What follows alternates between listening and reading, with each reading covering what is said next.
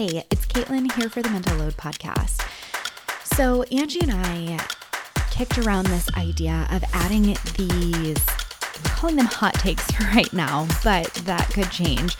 So, we kicked around the idea of adding in these hot takes every other week to kind of supplement the longer episodes.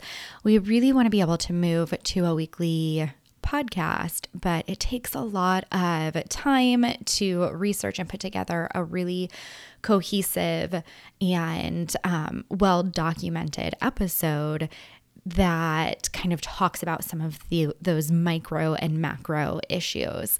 And we talked about it in our off season and decided that we still don't really have the capacity to research and put out a full episode every week. So we threw around this idea of these hot takes. And I don't know if we'll continue to call them hot takes, if they'll become insights. But what we really wanted them to be were sort of these short little blurbs that maybe they don't make sense for a full episode or um, it just isn't it, it just doesn't make sense to put it into into a longer format. But what we hope these will do is kind of offer some insight into what we kind of think and feel around the mental load. So, some of them are drawn from real life examples, some of them are things that we've heard from friends and our peers. But ultimately, what we want them to be is something that you, as a listener, if you are a millennial mom like us, can share potentially with your partner if you're struggling to kind of articulate what the mental load is and what it means and how it affects you, or if you are a partner to somebody who is constantly kind of talking to you about the mental load, or it's maybe a sticking point in your relationship.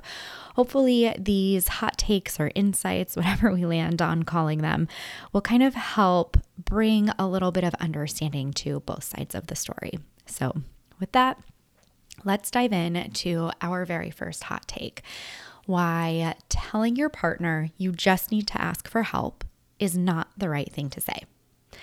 I'm confident coming into this hot take that every single woman in a relationship has had their husband tell them in the middle of a heated argument about the mental load, you just need to ask me for help.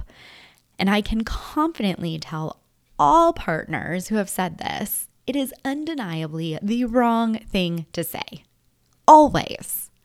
In the words of Doja Cat, bitch, I said what I said. And it's going to take a whole lot for me to settle after I hear those words leave your mouth. Here's the thing telling your partner who's voicing their frustration about the mental load that they just need to ask for help is kind of like telling a drowning person they just need to float a little more or wave their arms to get some help or just swim to the side of the pool. The mental load consists of four parts, right? Anticipating, considering, doing, and monitoring the results. So when you tell your partner to ask for help, it's really just indicating that it's their job to do all the stuff and things. You're just simply there to kind of handle the overflow or step in if they can't handle it. So, take the kids getting ready for extracurricular activities, right? This is a, a personal example of mine. If we've got a weeknight activity, here's what here are the steps that I'm going to go through. And I'm just using this as an example of what kind of runs through someone's head when you think about the mental load or when we talk about the mental load in this capacity. And then we'll kind of dive into what it means on the other side of things. So, getting ready for extracurricular activities, here's kind of what I go through. I'm going to look at our calendar and I'm going to memorize most of the time. Sometimes I've gotten it wrong, but I'm going to memorize what time the thing starts. Then I'm going to think about how long it's going to take to get there and create a time in my head of when we need to leave.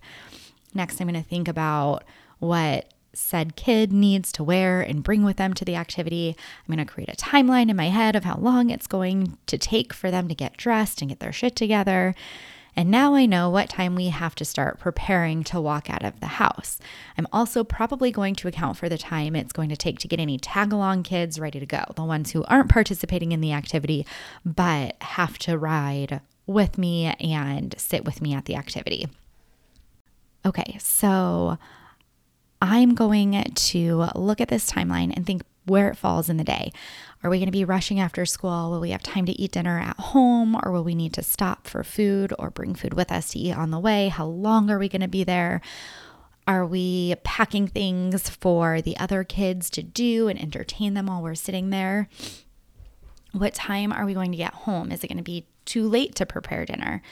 And if it is going to be too late to prepare dinner, so maybe I've decided that, you know, we're going right after school, we don't need to eat dinner before, we'll be home in time to eat dinner at a reasonable hour. So then I have to decide do I need to prepare dinner ahead of time or am I going to be able to prepare it when we get home? Do we need to stop on the way home? Is there going to be any free time when we get home? Are we going straight to bed? All of things all of these things matter, right? Because if we're going straight from one thing to the other, everyone's going to feel a bit stressed and short on time, kids and adults included. And there's likely going to be a meltdown from someone. We're all going to be tired, so it might benefit me to have some extra snacks or drinks on hand to distract or stop a meltdown. Does it sound exhausting thinking through all of these things? It's because it is. But if you kind of take that example and apply it to anything, right? Extracurriculars are our household example. Maybe it's something else in yours, though.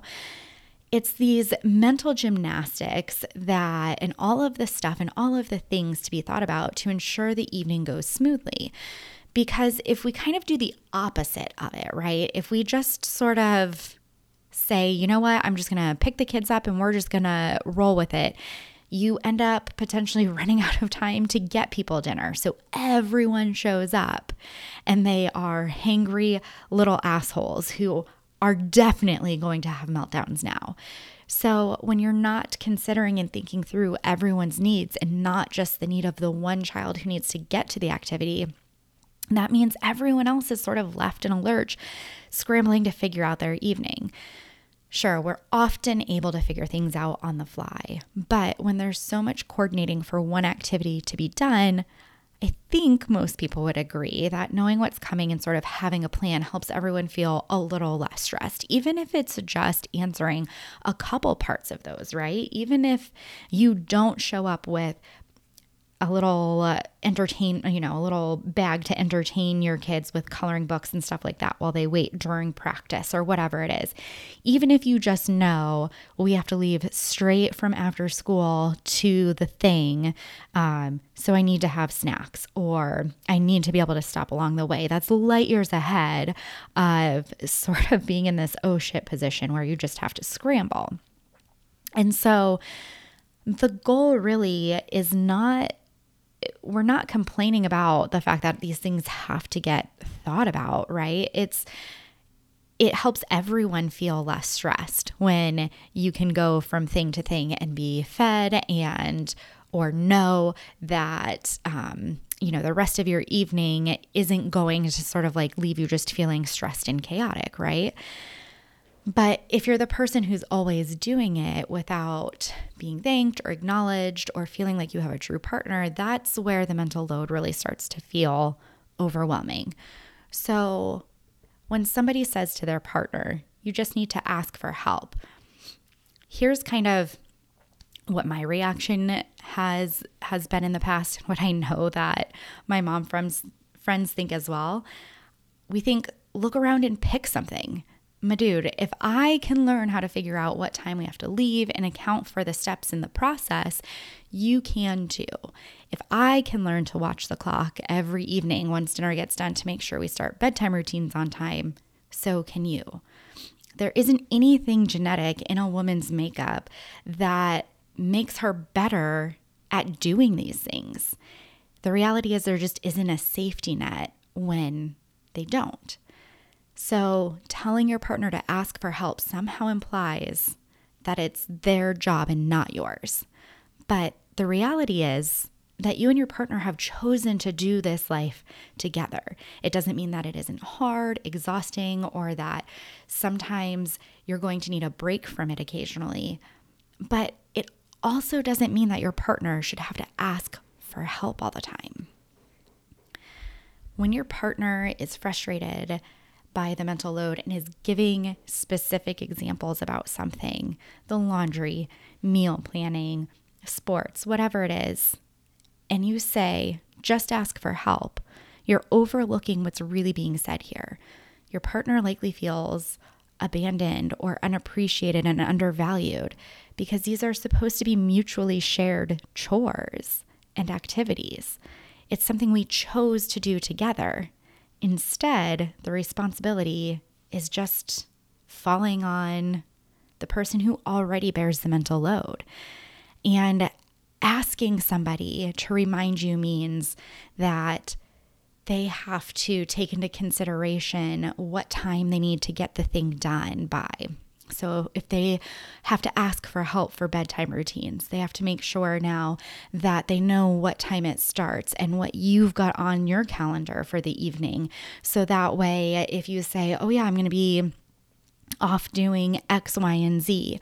I reach out in time to say, hey, can you make sure you get home to help me get the kids in bed? Or they call you inside from the garage from working on the car or whatever it is, and that they give you enough time to come to a stopping point.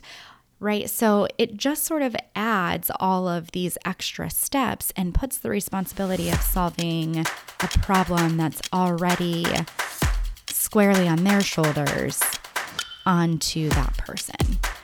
So, when your partner is looking for when they bring up the mental load, it's for you to notice that they're carrying too much, for you to take the initiative. They want to feel valued, and asking for help is the opposite of feeling valued.